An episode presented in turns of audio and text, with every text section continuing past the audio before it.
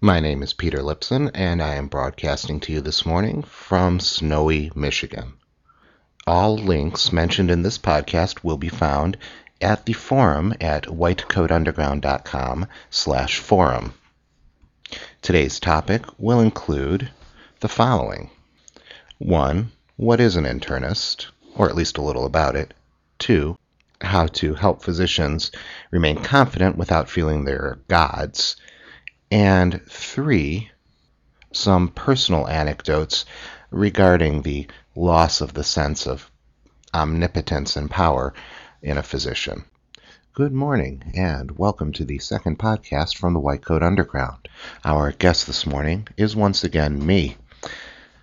Due to circumstances beyond my control, things have been somewhat chaotic, and getting another guest lined up has been somewhat difficult, and more I will tell you about this later. Currently, it is 7:30 a.m. Eastern Standard Time in the US, and here in my part of the US, the snow is falling once again. It hasn't been shoveled from the last time, and it is quite beautiful out, especially when viewed from the comfort of the downstairs office. Given the hour, you may hear occasional slurping sounds during this broadcast, which is me enjoying my coffee. Before we get into actual medical issues, I'd like to just say something in praise of coffee. I love coffee.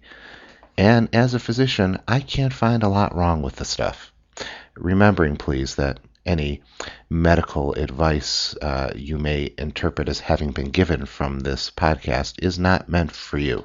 You probably have a doctor, and if you don't, you need one. So do not take things I say as medical advice directed at you, dear listener. That being said, we've really had a hard time finding anything particularly wrong with coffee outside of certain heart conditions and other uh, certain medical conditions. Coffee's a fine drink.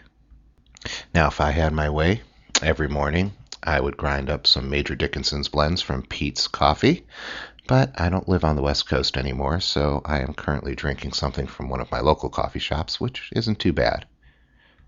Now, just to remind you, I am an internist. That means I specialize in internal medicine. I will give you some links at our forum that explain exactly what that is. The web address is whitecoatunderground.com slash forum, and you will see a podcast discussion thread there. You will find my primary writing at scienceblogs.com slash denialism, D-E-N-I-A-L-I-S-M, and at sciencebasedmedicine.com. Okay, I've had a series of posts lately describing exactly what an internist is, and that's because I find that people outside the medical field aren't too familiar with it. An internist is a specialist in internal medicine, which means that we take care of adult health and disease. That includes prevention and treatment of all sorts of common diseases such as hypertension, diabetes, coronary artery disease, and these diseases are so common in this part of the country that we sometimes resort to calling it the usual. When you combine hypertension, diabetes, uh, and uh, high cholesterol, you end up with a ticking time bomb. Thankfully, we do have ways of diffusing this bomb, and I am the bomb squad. To stretch the metaphor even further, if I'm the bomb squad, tobacco smoke is the accelerant. Now, we've made some fantastic advances over the last couple of decades in the treatment of these usual and common diseases, which kill most of us. It gives me not a small amount of frustration and an occasional forehead banging into my desk when I hear some of the so called alternative medicine folks blaming modern medical care for the deaths of millions. In fact, a uh, common statistics they like to quote, which is cherry picked from a landmark Institute of Medicine study, is that doctors or modern medicine are the third leading cause of death in the U.S. In fact, uh, medicine, medical errors, and other medical interventions do sometimes cause death. And this is significant. And in our last podcast, we did talk a bit about medical errors, and there is a follow up post on the denialism blog about this. However, that's only half the picture. The Institute of Medicine's landmark study did find that somewhere between 44,000 and 98,000 deaths in the U.S. every year may be due to medical errors of one sort or another. This is obviously unacceptable, although, as we've talked about in the past, a certain baseline level of medical errors is unavoidable when we strive to save people's lives. That number should be reduced as much as possible. But let's compare the numbers here. Uh, according to the literature, in the year 2000 alone, Um, advances in the treatment of just one disease, coronary artery disease, reduced the numbers of number of deaths by over 340,000. That is, 340,000 lives in 2000 were saved by the application of modern science-based medicine. So, along the way, if we're to believe the Institute of Medicine's data, we created errors that may have done in some of the people we were trying to save. Uh, it may be somewhat cold comfort to the people who are uh, dead and to their relatives that we were trying to do good when we were helping them. However, let us also remember that many of the people who may have been injured by medical errors were not fated to remain with us in any case, uh, remembering that the most dangerous interventions are implemented on the sickest of us. The most heroic measures are taking on the people who need heroic measures. So, even if we are to take these error statistics at face value, and it seems reasonable, uh, we are saving an order of magnitude more of people than we are harming with modern medicine. And that just makes sense. If we are going to give people treatments that are active rather than simply placebo treatments, people are going to suffer both the positive effects and adverse effects of these treatments. That is an inevitability. This is why when we are going to do a large procedure on someone, we ask for their explicit informed consent, which includes the physician listing a series of complications that, however rare, may occur. Now, sometimes we as physicians screw this one up. I got to tell you, this is a thing that really gets me.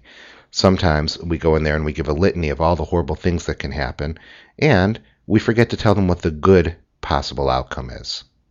For example, if somebody comes into the emergency department and they're having a heart attack, they need treatment right away time is life when you're having a heart attack. And there are two possible interventions for a heart attack. One is to instill clot busting medications through a vein, and the other is to perform a percutaneous intervention or a cardiac cath. That can often result in an angioplasty or a stent placement. Now, both of these are effective, and the data is somewhat mixed as to which has uh, what kind of outcomes in the long run, but in general, the standard of care is that a coronary intervention like an angioplasty should be done if technically feasible. Now, in an emergency situation, especially if someone's unable to communicate for themselves, consent can be assumed. It can be assumed that the patient has given consent to have their life saved, as long as you don't abuse that consent by, say, hmm, performing odd experiments on them. That may sound somewhat horrific, but uh, the past has shown us that when a patient is in a position of complete powerlessness, that kind of thing theoretically could happen. It is an area of active uh, ethical inquiry as to what emergency treatments can be tried on patients and in what way to do it so that it is ethically permissible. But as interesting as that topic is, that's not the topic of today's podcast. Let's go back to a situation where somebody arrives into the emergency department clutching their chest with horrible pain and a sense of all pervading doom with the strong thought in their head that they are going to die. This is a typical presentation for a heart attack, and that sensation of I'm about to die is often correct. In this type of situation, a small amount of medical paternalism is necessary in order to save a patient's life. The topic of paternalism is addressed further in uh, a few posts over at Denialism. But paternalistic persuasion can be a very important tool in saving someone's life, especially in an emergency situation. And this is where we sometimes make a little mistake.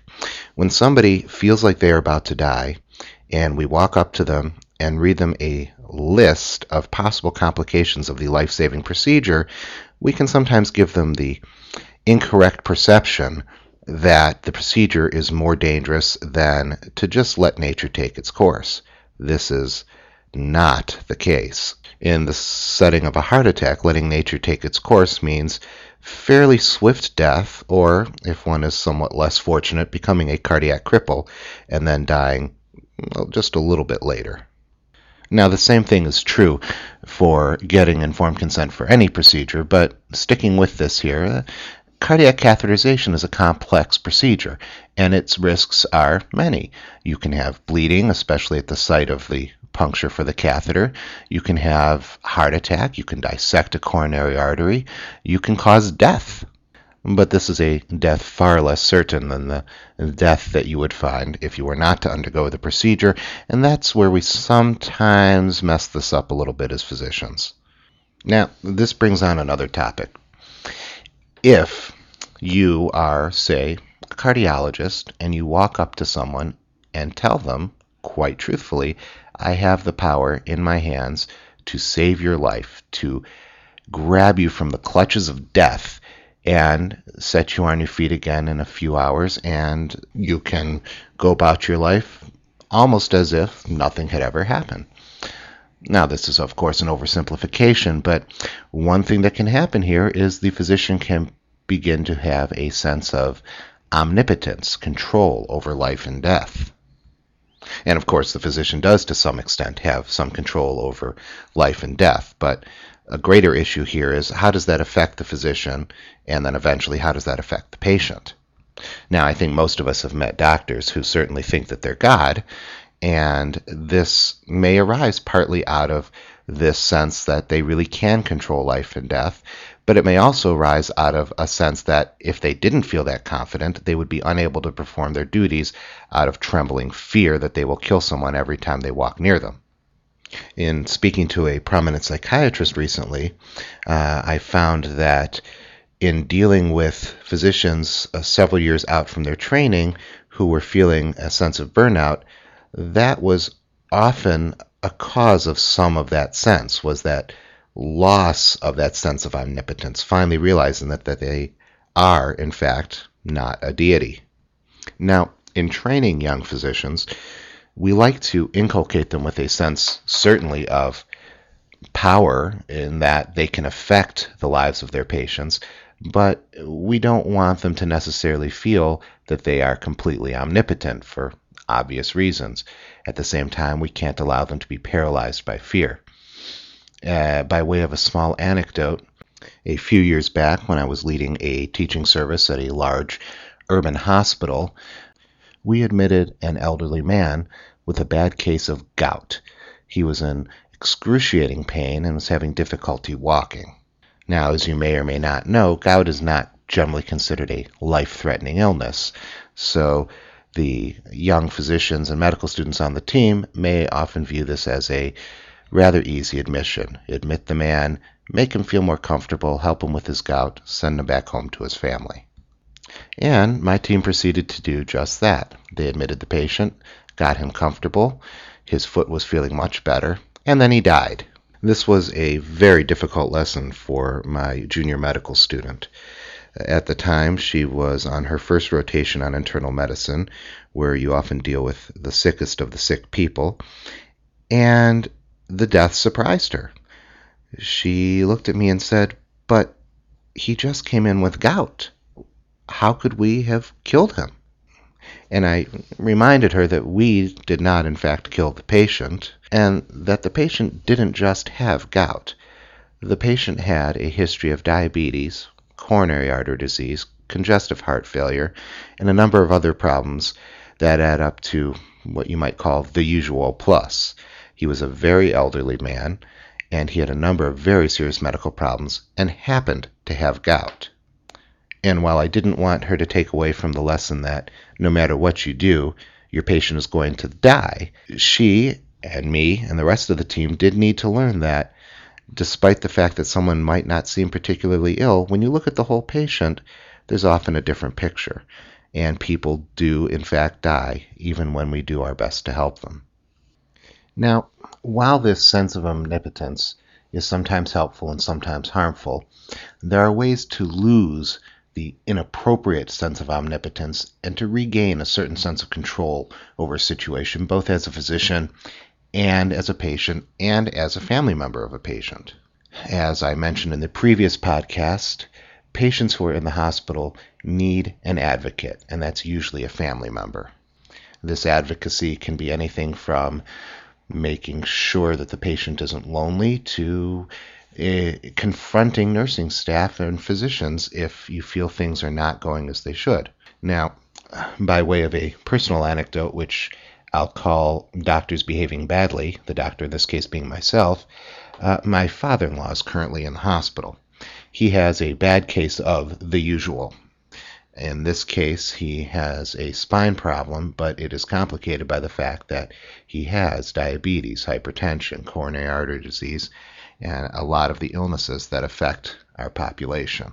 When it comes to his medical care, he's fortunate to have physicians in the family who can help guide him through the medical system. And in this case, uh, I arranged to have him admitted to the hospital and to have a good set of doctors take care of him when this medical problem came to a head recently. Now, his recovery is going very slowly because of his many medical problems. If it were just the spine problem, he would probably do fine, but it's not just the spine problem. He has a lot of other stuff going on. So, we are spending a lot of time in the hospital with him, trying to make sure he gets the care he needs. In other words, we are being vigorous advocates for his care. Sometimes this be- can become a little bit too vigorous, as when the other night I called the floor that he's on to get an update about him. Uh, I called four times and was disconnected from the nurse each time and became, shall we say, a little bit frustrated.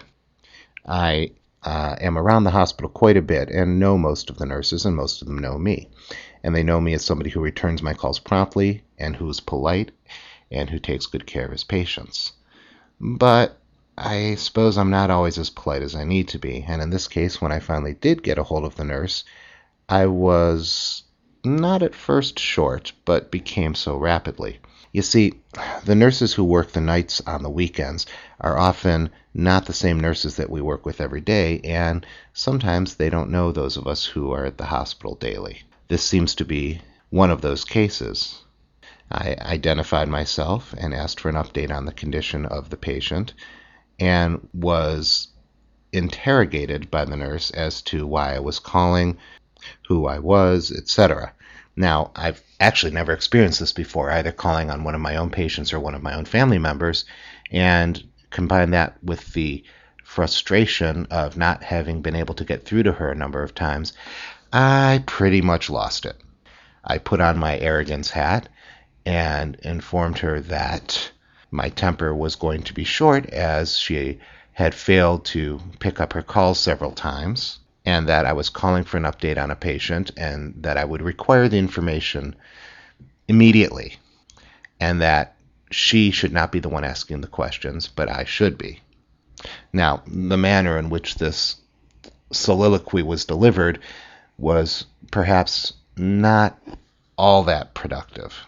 But my father in law had had some very negative experiences with the nighttime staff, and I did want them to know I was looking over their shoulder.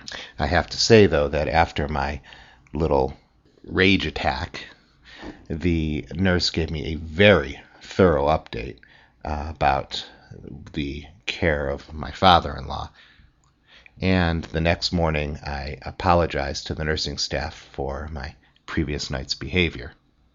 Now, one of the questions here is despite the fact that I used my position of power in a rather forceful manner, was it or was it not inappropriate? As a family member, I have to say that it was, of course, not inappropriate at all. I was doing my best to advocate for my family member. But as a physician, did I abuse my position of power by lashing out at this particular nurse? And I'd have to say the answer is yes and no, with a slightly larger emphasis on the yes. The reason I say no is because it did require me to use that position of power to assure that my father in law had the care he needed. In fact, there were a few things that were not going right that evening that I was able to identify from my conversation and that I was able to correct. However, at the same time, I probably caused that nurse to feel mm, maybe not an exactly equal partner in the care team for the patient. And as we talked about last time, uh, there is at least some anecdotal evidence that if nurses feel scared of, belittled by, diminished by physicians, they may be less likely to call them to ask for help and to inform them of problems. Now, I'm certainly not going to apologize to myself or to anyone else for having advocated for my family member, but I did apologize for the fact that I was rather short with the nurse, and uh, I think we did improve his overall care. But this is a very fine line to tread as a family member of a patient. How forcefully do you need to advocate for your family member to ensure that they get the care they need without alienating the staff who's responsible for the minute to minute care of your family member? No one can really answer that question. It's something you just have to feel your way through. Unfortunately, you have to feel your way through it at a time of incredible stress. But I will tell you that we did find a more productive way to channel my expertise and my energies, and it's something that I would recommend and that I have recommended to all families. One of the problems my father in law has been dealing with is becoming frightened and delirious in the hospital, and one of the reasons for this is that he is, from his spinal injury, very weak and can't even use the nurse call button. We arranged for a sitter to be there with him at night, uh, as we don't have enough people to cover 24 hours a day with him. But mornings and evenings are especially difficult. So, over dinner last night, I sat down with the family. I gave them a summary of what was going on with him, and I told them that we needed to draw up a schedule of people to sit with him during those these crucial periods to help keep him calm and to help keep him feeling safe. Also, we can be there to help encourage him to do the things he needs to do to improve his strength and to get better. We actually drew up a physical schedule of who was going to be at the hospital when and of what tasks we should try to accomplish when we're at the hospital. This was done in a way to minimize undue stress on any one caregiver and to make sure that my father in law had a familiar face around. How well this will work, time will only tell. But this is part of advocating for a patient. So, when, as either a physician or a family member, your sense of omnipotence is cracked, one way to regain a more appropriate sense of power over situation is to find a problem that one can address and address it in a productive way. And I think we'll leave it at that today. So feel free to pop over to the forum to discuss today or previous podcasts at whitecoatunderground.com slash forum and to find any links mentioned during the podcast. Also, please feel free to visit us at scienceblogs.com slash denialism. That is all, and I will talk to you next time.